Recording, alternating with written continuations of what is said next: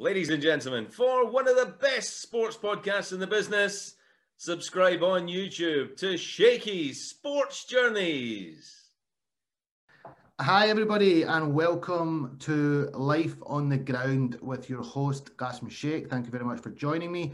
Uh, special guest today, fellow Glaswegian, um, same age as me. We, we, we grew up a little bit together in childhood. A welcome to the podcast, Mr. Humza Yousaf of the SNP. How are you, sir? Well, thank you very much for your welcome. I, actually, I can't believe we're the same age because uh, you have clearly not aged. Well, I have uh, the receding hairline, the expanding waistline, grey hairs, uh, but uh, you look far younger than me, so it must be politics. That, uh, listen, listen, I didn't look. This this was after a visit to the first time to the the barbers in a while yesterday. So. I wasn't looking like this yesterday. If I'd been on yesterday, I'm sure you would have looked. I would. Uh, you would have looked younger than me. So um, I'm sure you, you are still. You know, no, you're still looking. You're still looking smart, brother. Um, what I want to do with you today is I want to get to know you a little bit. You know, we see the Humza Yousaf um, in the Parliament and in front of the cameras and talking and being very, very serious. I would say today I want to get to know you a little bit more and you know let people see you know what kind of person you are and what you think kind of things you're into, your background, etc. So what I want to start by doing is taking you all the way back, mm. born and bred Glasgow boy, I believe. Um, mm. Tell me about your background, a bit about your family, and a bit about your childhood, please. Yeah, no, ha- happy to do so. Um, uh, I suppose I, I, feel like I'm less serious because I'm in my civvies, you know. My, it's nice to be at home actually sometimes as opposed to out in the campaign uh, Trail We're Not Allowed Out campaign. And today, when we're recording this, it's uh, the day of the, the, the, the, funeral of the Duke. Um, yeah, childhood. Uh, yeah, you're right. Uh, born, raised, educated uh, in Glasgow, and lucky to represent Glasgow Pollok uh, as well. And hope to be re-elected to, to, to, represent. But you know, my childhood, I'm, I'm really pleased. Was a great one. It was a wonderful one. You know, all praise to God. It was just um, none of the challenges that my father had. So my father was uh, an immigrant that came to the country, or my grandfather came to the country. Uh, grandfather came from northern India, the northern Punjab of India, a place called uh, Pathankot. Uh, my mum, born in Kenya, but you know of Pakistani origin, uh, also came over. Both of them came in the 1960s. Um, where both my grandparents, maternal and paternal, came over the 1960s, and and their life, you know, like most immigrants, markedly difficult. You know, a country that they didn't know the language. They often didn't come with much money at all. They often had the burden of having to provide for the family back home, as it was.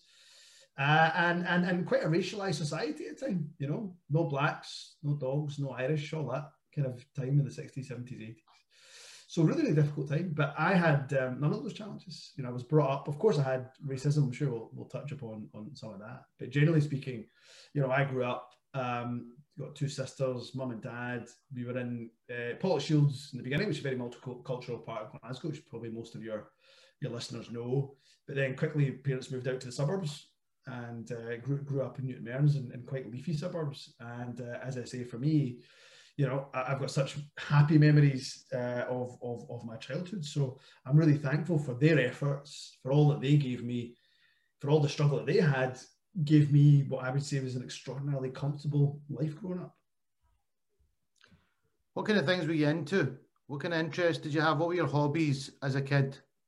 So, uh, uh just remind me, Gaston, is this is this audio only or is it also visual? This is visual, my friend. So, so your lovely face. If I, turn, if I turn the camera around, okay, your, uh, your viewers can see that. Ah, I had a feeling. I had a so feeling you might uh, you might mention you might mention Glasgow Celtic. That's, but, but, that's my European. But I wouldn't. I wouldn't be. I wouldn't be branding that around too much this season. You're right, and I know. I know your loyalty, so uh, that's true. Actually, maybe I should be careful. But that's my European Cup winners 1967 jersey that I was given. Oh, nice, nice. Now the reason I show you that is because you know, I mean, football was what I loved. Watching it, playing it. I mean, I wasn't particularly good at it right enough, but watching it, playing it, at all hours of the day. I mean, I, especially as I as I grew up, you know, I was in kind of late teens uh, into university, I must have played three or four times a week easily, day after day after day. Um, so love that. You're talking fives, fives, fives, sevens, sometimes elevens as well, but um, not particularly great elevens. So that career uh, didn't go very far at all. But but certainly fives and sevens quite a fair bit.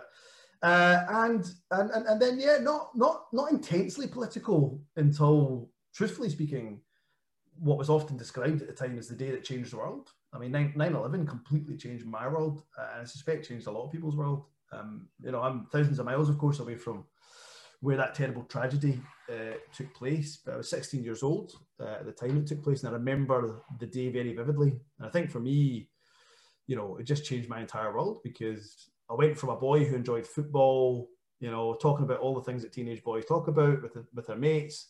To remember very vividly the next day. I think I think if my memory serves me correct, 9/11 was on a Tuesday. Went to school on the Wednesday morning. And some of my closest friends were just quizzing me, not in a malicious way, but just quizzing me on things that I had no idea about as a six-year-old. Like, you know, why why, why do Muslims say America? Know.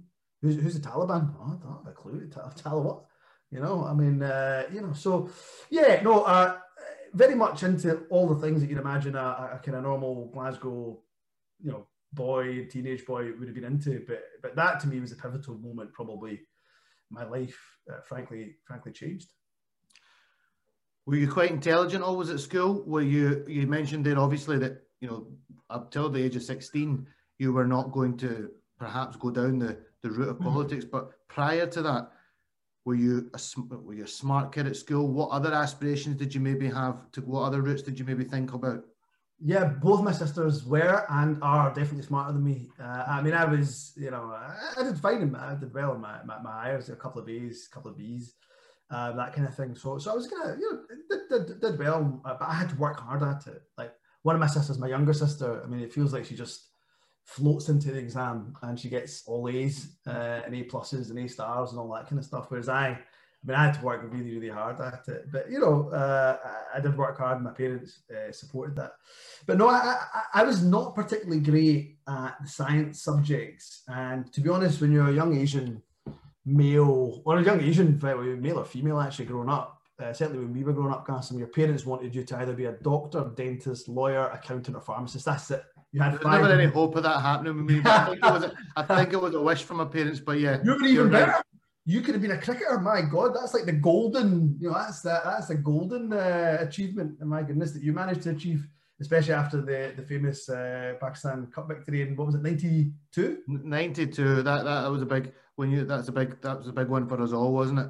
That exactly. was uh, that just made the cricket frenzy go crazy. Imran Khan leading Pakistan. I mean, it was it was crazy over here. I think if you ask any kind of person of Scottish Pakistani origin, where were you when Pakistan won the World Cup in '92, everybody will remember. Doesn't yeah. matter what age you were. So no, I, I I wanted to be a lawyer, um, which is not not I suppose too unusual now, justice secretary. But I really wanted to be a lawyer. Um, but then 9/11 happened, and I got really interested in politics. As I say, because I thought to myself when I was getting asked all these questions, well, I may as well read up on what the heck's going on. And I started to get really into it. And I studied modern studies at school and got, and, you know, I did really well in it.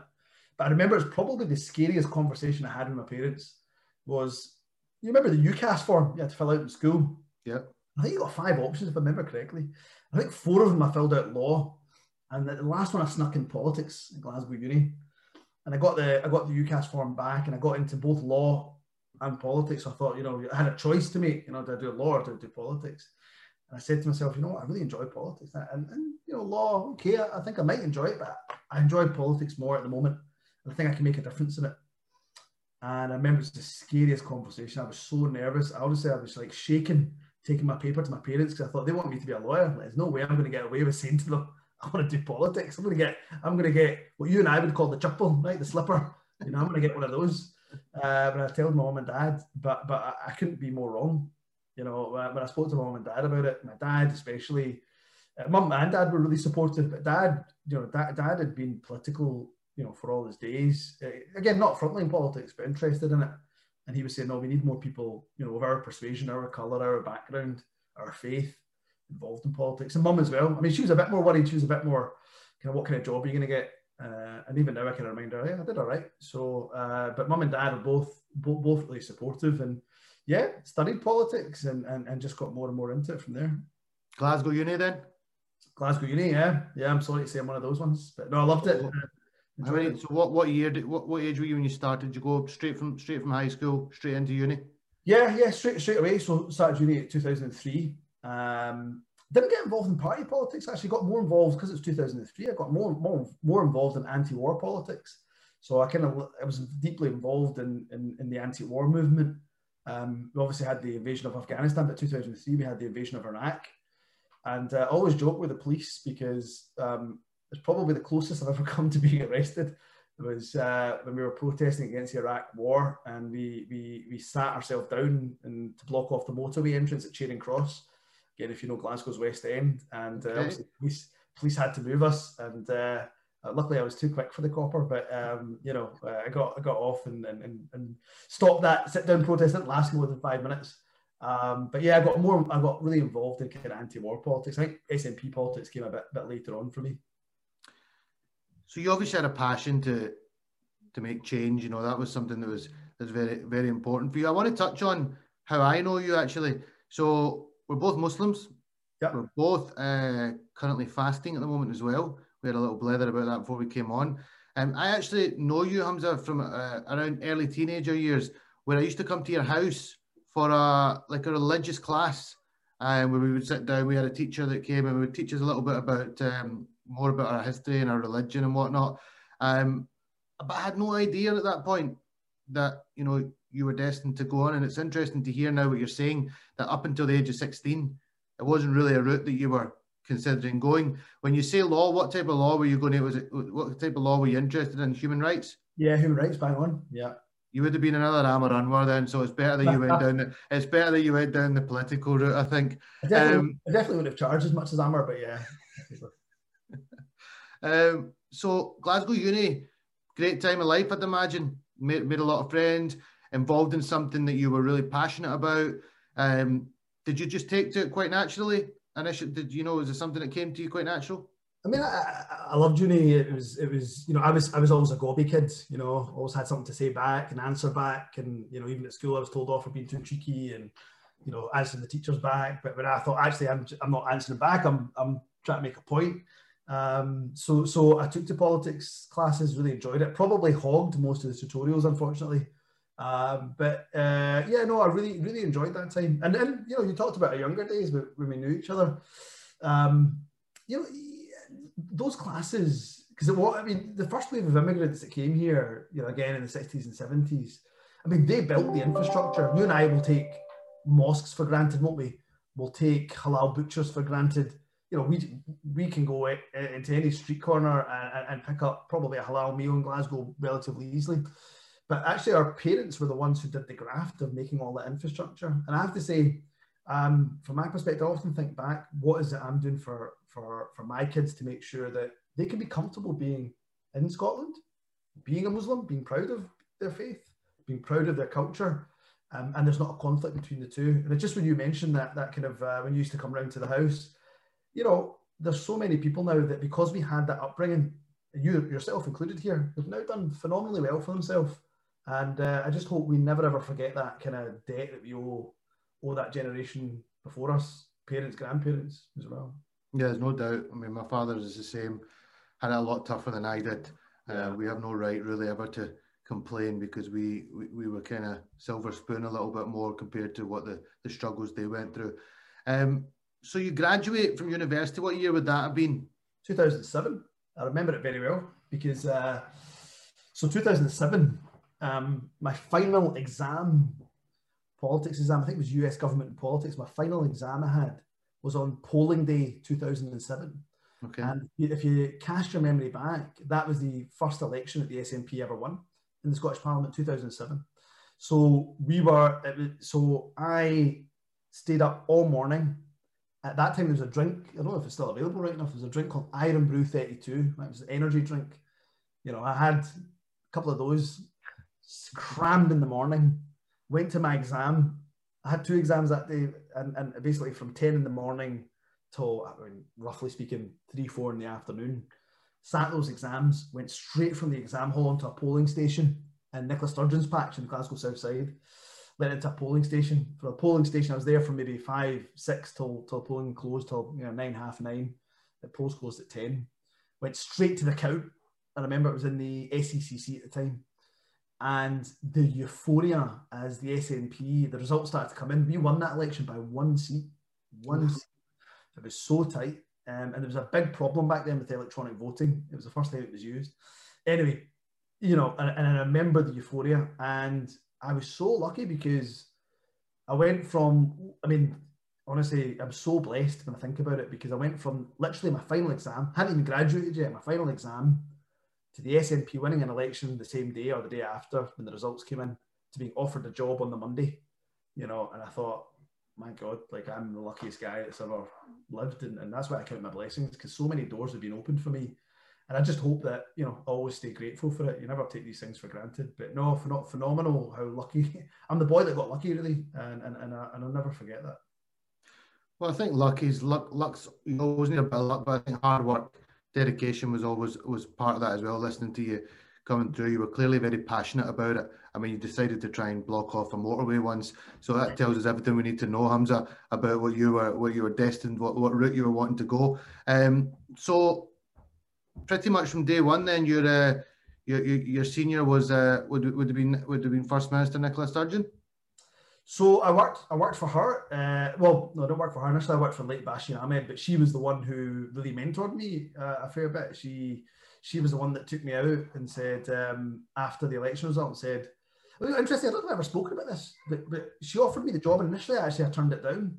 It was to work with, with Bashir Ahmad. It was nothing to do with the late Bashir Ahmad. I loved him. He was great and, and, and a wonderful man. But I had another kind of job offer that I was I was thinking about. It was overseas potentially. And uh, you know, I thought to myself, maybe I'll I'd like to try my hand at being overseas and then coming back to politics here.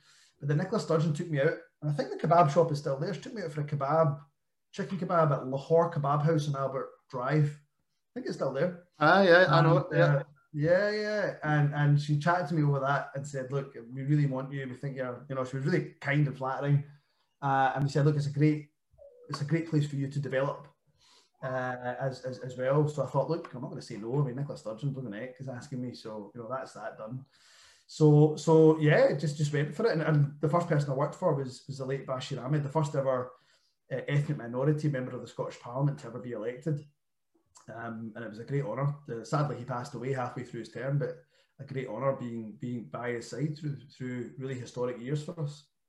So, what was your kind of early challenges? What what kind of early inroads did you make and what success did you have? Do you know, I learned so much in those first couple of years. Do you know, the, be- the I always find that the best teacher is, is is the one where you don't even know you're being taught. You know, so I never really realised I was being taught by Bashir Ahmad, uh, but I was, you know, through his character, through little bits and bobs that he would just do here and there uh, with me and, and, and for me. He was just a wonderful man. Most of your listeners and viewers probably won't have seen much of him because his political career was only only a couple of years in the Scottish Parliament. But just the kindest, most gentle soul. Very different to the politics you see now, and I'm guilty of this. You know, we're very we're very snashy with our politics. Sometimes we're quite aggressive with our politics, and you know, it doesn't make for a good environment. Whereas he was the absolute antithesis of that. You know, he was just warm to everybody. It Doesn't matter if you're a Tory or I'll tell you one story. You've seen that 2007 election. Yep there was a group there standing. There was a, a, group of candidates that stood for the BNP, obviously the, the racist far right British National Party, and uh, you know nobody was having anything to do with them. You know, they were standing in a corner by themselves. Obviously, the others we all talk. We all, there were political different political parties. We all talk to each other and talk about the result and what's going on and all that kind of stuff. But they were very much isolated in the corner. And I remember thinking to myself, it was like maybe midnight. Was thinking, where's Bashir gone? Bashir going. I try to look for him. Try to call him, couldn't get through to him on the phone. And I come, eventually he turns up and he's got a tray and he's got maybe 10, you know, those styrofoam cups of tea on them. And he goes over to the BNP guys and he goes and gives them tea. Just a gent, just a total gent. You know, you knew, you knew who they were and what they were.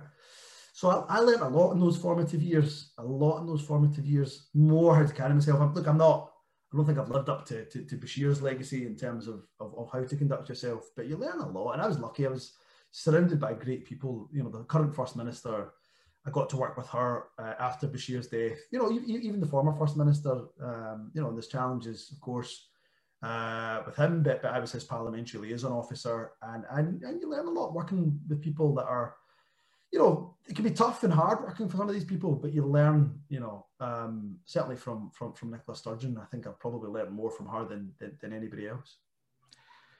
Something I really want to touch on. Now we can laugh about it now, but at the time, you know, I really did. I felt for you, man. I felt for you.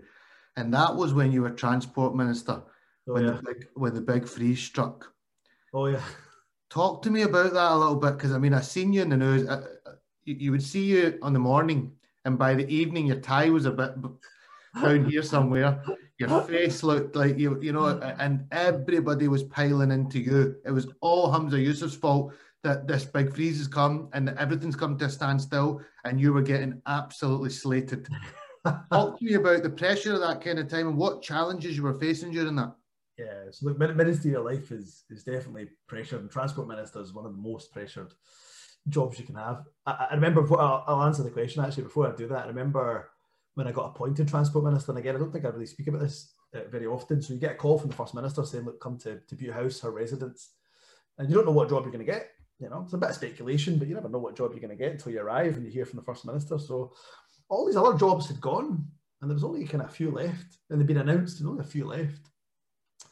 So I go into the first minister's drawing room in, in Bute House, and she comes in, she gives me a hug, and says, "I say, how you doing?" She's all right, all right. She goes, um, "So, look, the job I'm about to give you. This is her exact words. She goes, the she goes, the job I'm about to give you.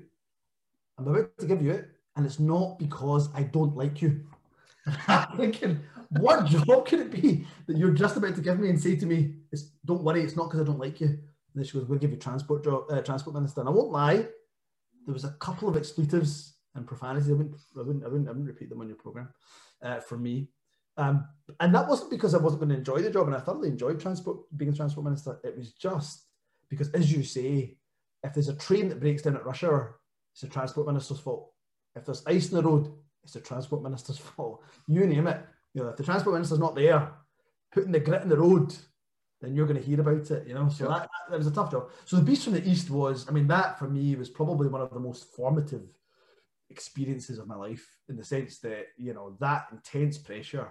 And I think for me, what I was really keen to do at that time was to say, look, I'm just going to make sure I'm visible. Like you say, from the morning, the moment people wake up to the moment they go to bed, I want them to see me telling them that they should be travelling because that was the main message at the time. There's a red warning, ended up being a red warning, weather warning.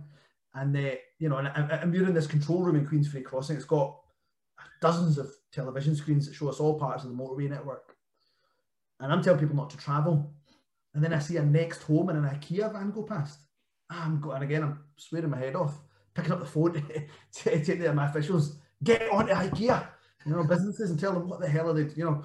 And, and, and so my job was just to make sure that I was there telling people 24 7, do not travel, don't take a risk, da da da da da.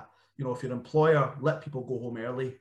Um, and, and, and, and you know what, for all, all the criticism that I might have got at the time, the amount of people that wrote in, and I, again, I can't repeat this on your program fully, but I got one guy, I remember he emailed me in. No, he, tw- he tweeted me actually, probably still got the tweet. And he says, you know, um, I still think you're a CUNT. That's what he said. I still think you're a CUNT, but you did pretty decent on that job uh, on the transport. I thought, from a Glaswegian perspective, that's probably as good a compliment as you as you can get.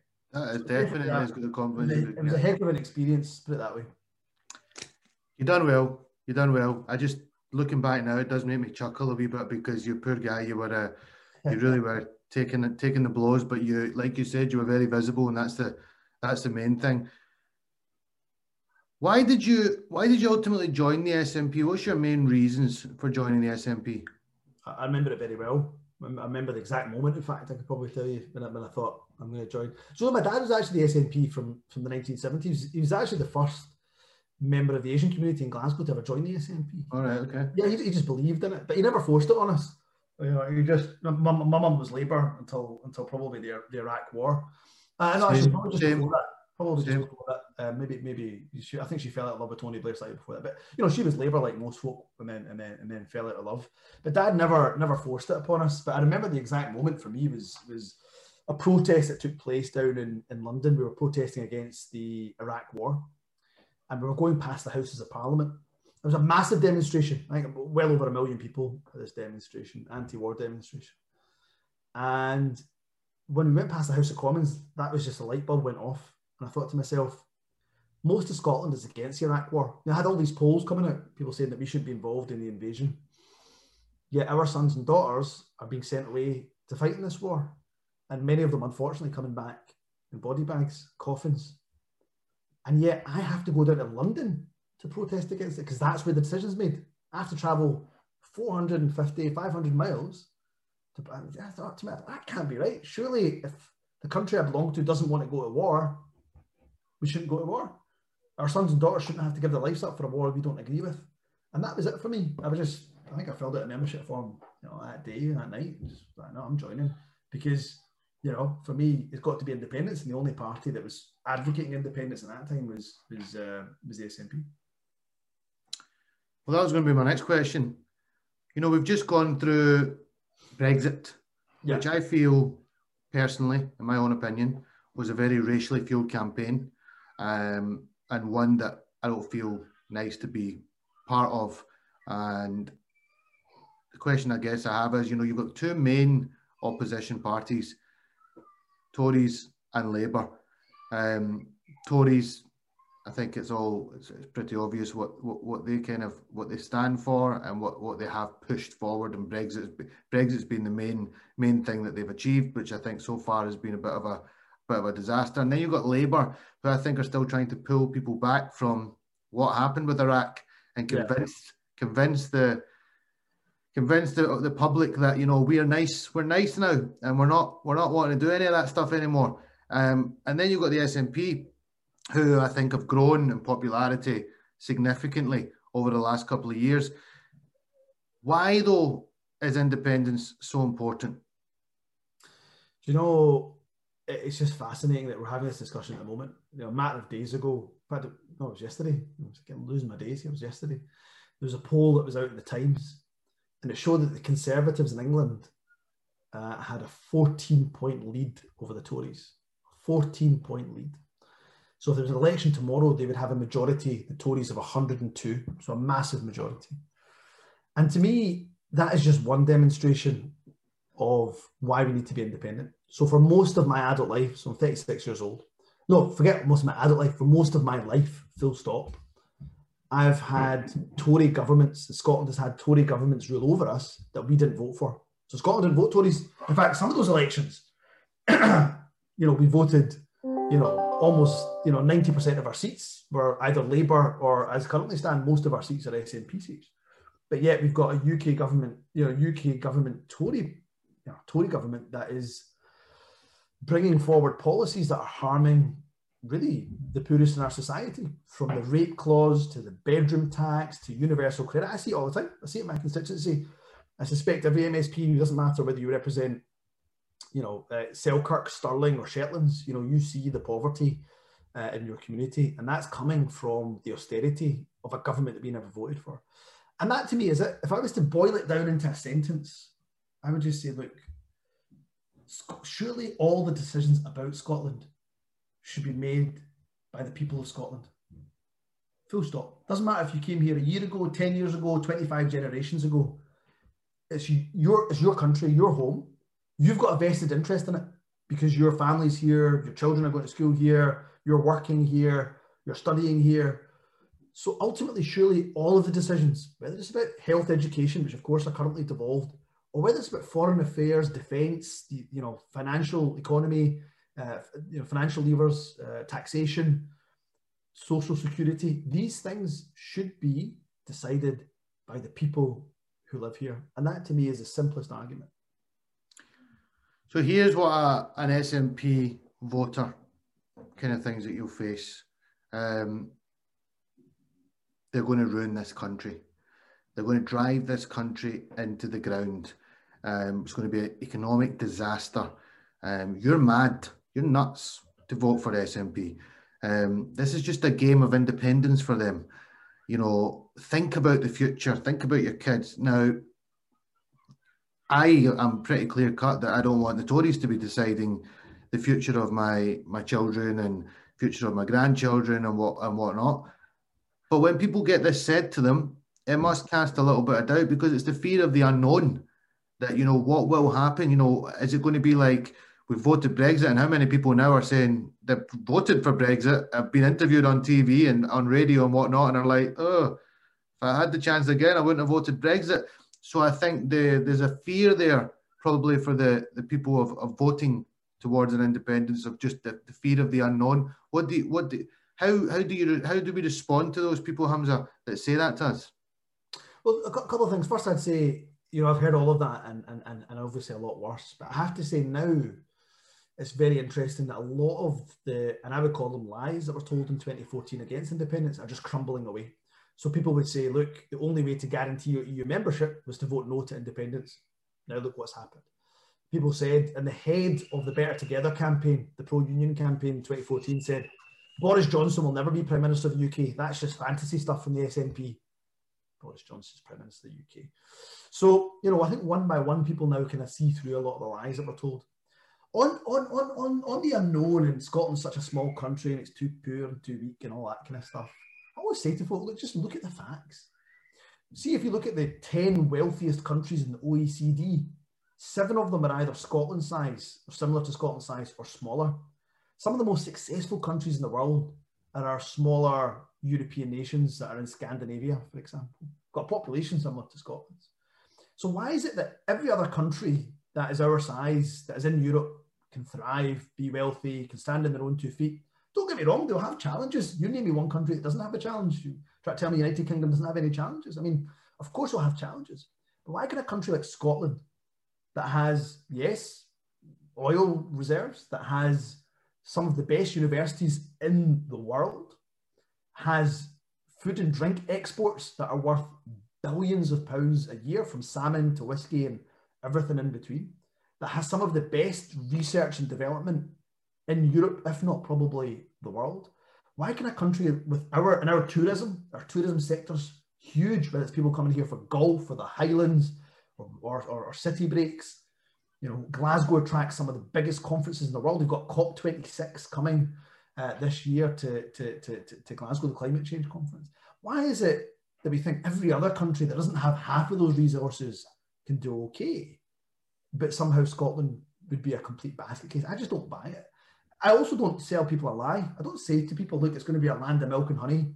You know, manna will be falling from the sky. You know, it'll be great. It'll be, you know, of course we'll have challenges but at least we'll have all the levers in our own hands, all the financial levers, taxation levers, social security levers, health education, which obviously are currently devolved, have all the levers to adjust to those challenges and to take on those challenges. They would be in our hands, not in a government that's 450 miles away. That frankly, let's be honest, Scotland is an afterthought at the best of times.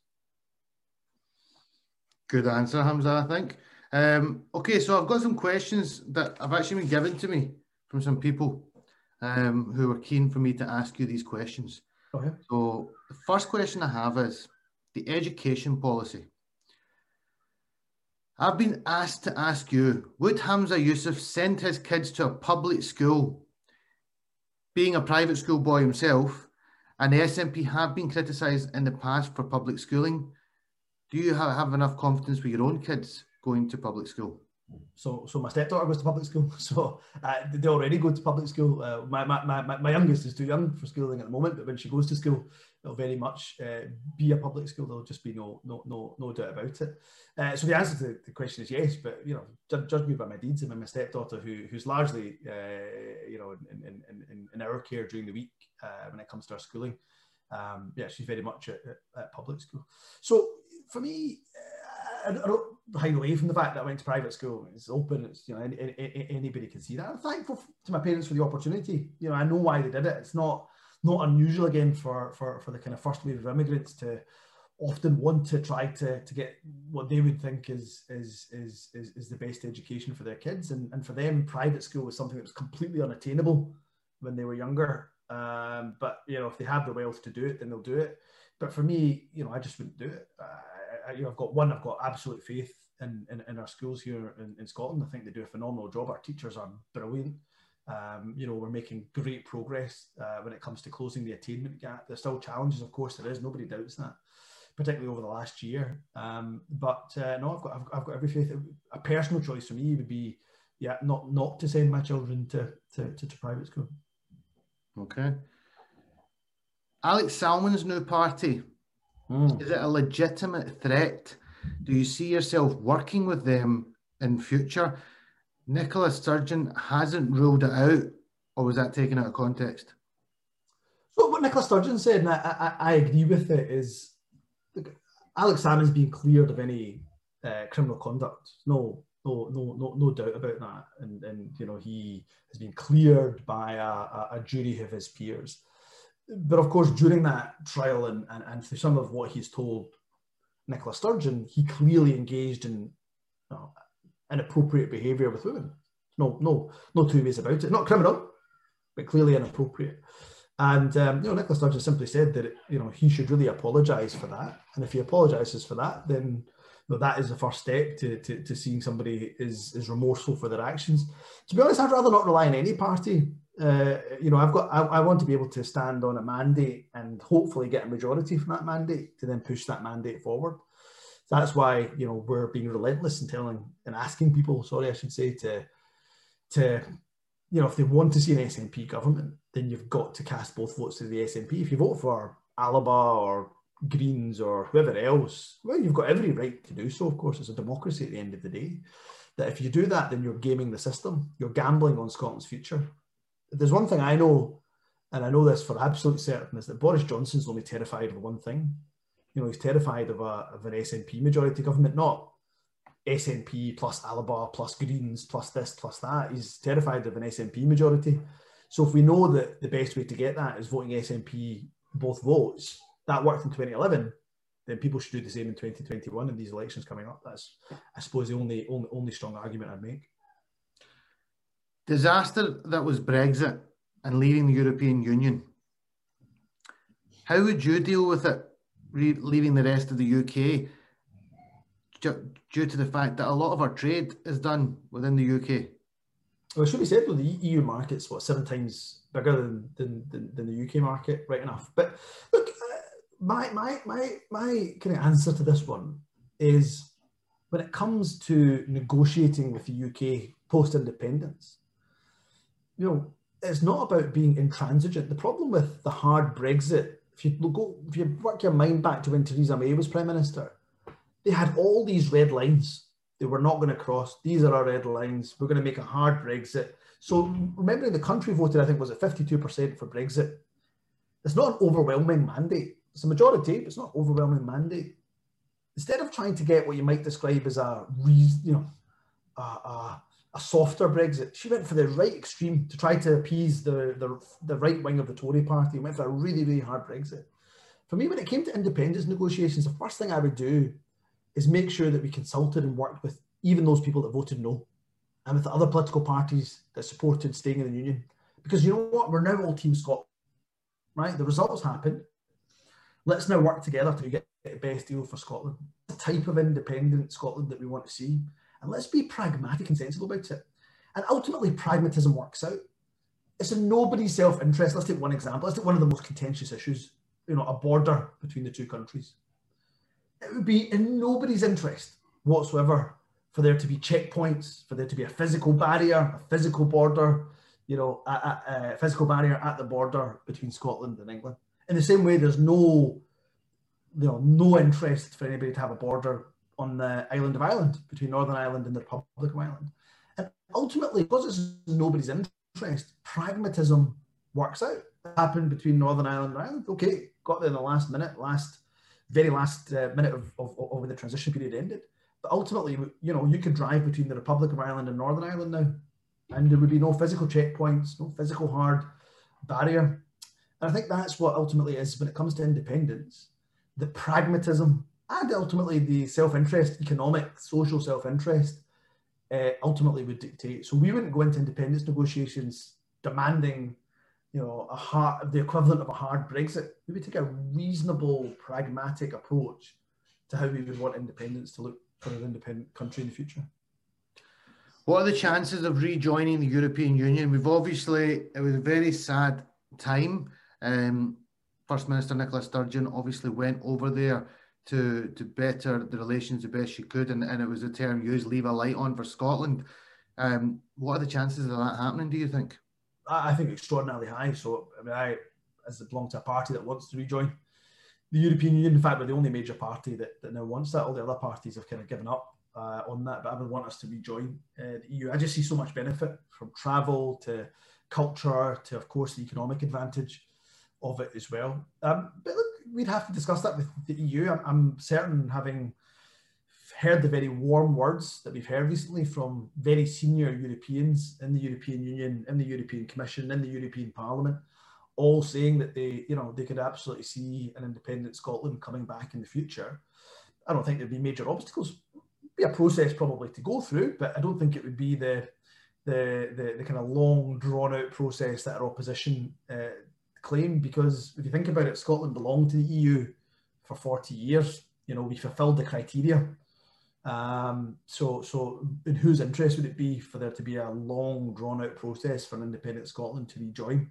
Um, particularly when we've got so much resource uh, and, and, and, and that, that Europe would want to, to, of course, trade with us um, and we would want to trade with Europe. So, yeah, I, I mean, I, I, would want us to, I'd absolutely love us to rejoin uh, the EU. I, for me, independence is not about being insular, it's about looking out, being global, being internationalist. Um, and that's the type of independence I want. So, what does an independent Scotland look like in your ideal scenario? What what will Scotland be like? What what, what will be the positives and what are the potential negatives? So the way I look at it is, you know, I think I think about my daughters, and I think when they're older, because life gets more complex when you're older, right? You maybe got got rent payments to make, you got a job to find, you got a mortgage maybe to pay for you know, you get pressures. Maybe you get, um, you know, life throws a, a curveball your way. You know, you maybe have to rely on the, the welfare state. Maybe you become a carer because of some unfortunate circumstances. Maybe you yourself end up, unfortunately, with a disability because, again, of, of um, the circumstances uh, that befall you. And, and I think of, of my girls, and I think when they're older facing some of these challenges, you know, I hope you know, to goodness that they're they're protected from all of that. But let's say they face those challenges when they're when they're grown up. I want them to live in a country where the decisions about all of those matters are theirs. That they know that when they put the X at the ballot box, that the government ultimately that they as a country vote for will be the one that looks after their interests. And for me, that is the biggest benefit of independence. That we don't have to worry about a government 500 miles away that is so disconnected from us that is taking the country in a completely different direction that we just didn't vote for. And ultimately, it means a country that I would hope would be progressive. I think we've demonstrated that in the 14 years that we've been in government. I think we'd be a country that would be internationalist. I don't think we'd be countries that would just, you know, be interventionist in our foreign policy. I think we'd want to be a good global citizen. That, you know, countries like New Zealand, for example, have shown that you can show leadership on many issues. I'd like us to show leadership on climate change, for example, internationally. We've got really good climate change. We've got the world leading climate change actually targets that we're meeting, fulfilling, and pursuing. So that's the kind of independence I see. Uh, I see a country that will have its challenges and never tell people that it's going to be a, a, a country without any challenges. That's a lie, right? I'm not going to sell people a lie. But when those challenges come, we're at least going to have all of the tools in our toolbox to deal with those challenges. Been fun talking politics. I appreciate your honesty and all the questions you've answered. I want to finish by talking a bit about football. Yeah. Let's lighten it up a little bit. Sure. The Euros are coming. Yeah. Are we um are we going to get full crowds in at Hampden? I'm hearing positives.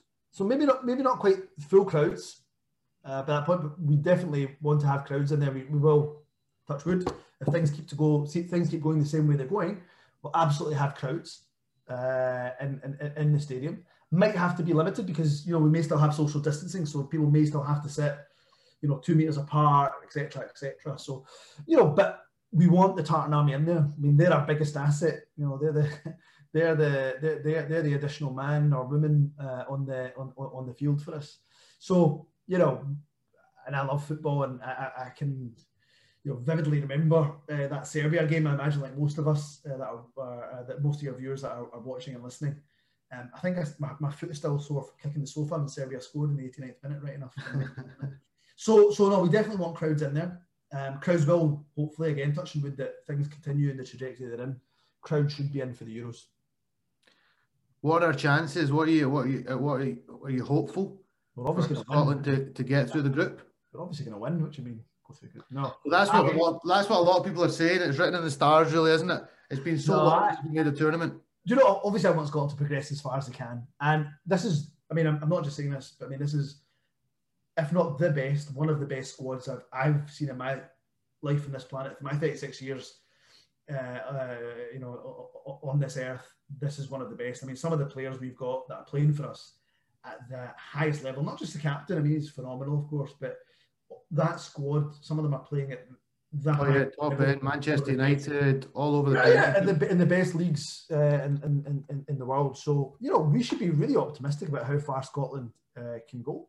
Uh, absolutely, but you know what? Even if we didn't get past the group stages, I don't care. I mean, we need a lift. We need that. We need. I mean, the excitement of watching your team. Me and all my girls, uh, you know, and my wife, we've all got the Scotland strips nice. ready to go you know, um, and I'm going to love it. I'm just going to enjoy it, and, and, and however far we get, I'm, I can not wait. Just to finish on, I've not really touched on it, but it's been very prevalent and very much a big issue, and that has been racism in recent times. We've just mm. seen what's happened with um, Rangers football player Glenn Kamara um, being racially abused on the pitch. The whole taking a knee thing is now starting to people are people are kind of suggesting it doesn't really have a, it's not really making anything change. Social media um, has become a really nasty, nasty place with, I mean, you must get a lot of it. I mean, I've seen a post that, that Aamer Anwar did yesterday where some of the things that, that were being said to him are just disgusting. If we were to, we were to get in a situation of becoming independent, how much control can a government have over the social media platforms because one of the biggest things just now out there is why you go to open anything out there, anything you go to get, you have to be able to give some sort of identification to prove who you are, prove your address.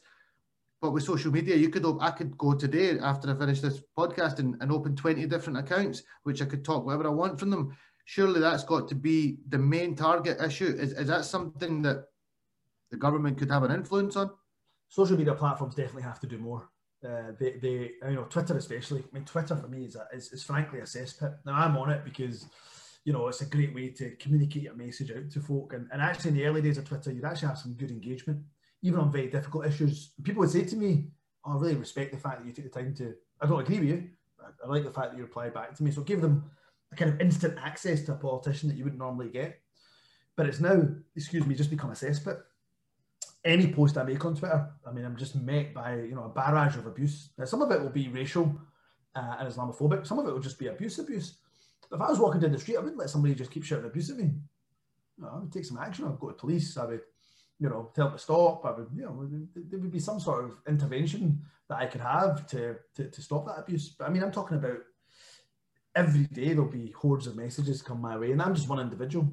Um, you mentioned Aamer Anwar. He gets it terribly you know, Kemar Roofe, Glenn Kamara, you know, these guys have been getting abused and, and, full solidarity to, to any player, but you know, full solidarity at the moment to Glenn Kamara, uh, you know, Glenn Kamara and, and, and Kemar Roofe for, for what they've had to face uh, in terms of their racism. Just disgusting, the most vile, uh, you know, just the most vile hatred that anybody could face. Um, so, so yeah, I, I, agree with your central point. Uh, the media, social media companies need to do more. Can governments do more to pressure them? I mean, I've certainly, uh, I'd be keen to meet with the social media companies and try to see what influence we can bring to bear. But ultimately, of course, you know, uh, we're limited. Uh, we could always look at legislation. Uh, at the same time, I'll take your point about, you know, anonymous accounts being opened up. The only thing I'd say to that is, you know, I do know one victim of domestic abuse, for example, and she said to me, "There's no way I could go in my own name," and I had to go in anonymously and talk about my abuse, and that's that's where I found support. People tell me you don't need to stick in this relationship. You know, whoever you are, there's support available for you. Here's Scottish Women's Aid, yada yada yada. And she said I could never have done that if I had to give my real name, real address. My partner would have found out. I would have been dead. You know, so so it's a really tough one, really really tough one. But there's definitely more the social media companies can do. I agree. Um, I hope it is something that gets taken seriously because I think for the, I worry more about the next generation, my kids growing up, etc., that they, that they face the kind of stuff that gets being branded around social media. Um, but I think it is good that we have a lot more campaigns out there and people are doing their best to try and raise awareness and, and stop racism once for all. Humza Yousaf, it's been a, been a pleasure, sir. It's been a pleasure. Um, I think you've been very open and honest. You've answered all my questions. Um, not completely with your political hat on all the time. I felt I felt it was a bit more of the person behind the politics. You know that you were you were very honest, and and I thoroughly appreciated that. Thank you for coming on the show. Um, I wish you all the very very best with your campaign. Obviously, you're going to be back out knocking doors come Monday morning. At least the weather's nice. You can't really complain. Um, best of luck with the rest of your uh, Ramadan. Um, uh, we've got uh, today will be four down, 26 to go after this. Um, and yeah, I look forward to catching up with you at some point, um, not on the side of a screen, maybe in person when uh, when regulations and things are starting to be, be lifted a little bit more. Yeah, I look forward to it. Thank you so much, and uh, great speaking to you, and all the best for Ramadan. Thank you very much, brother.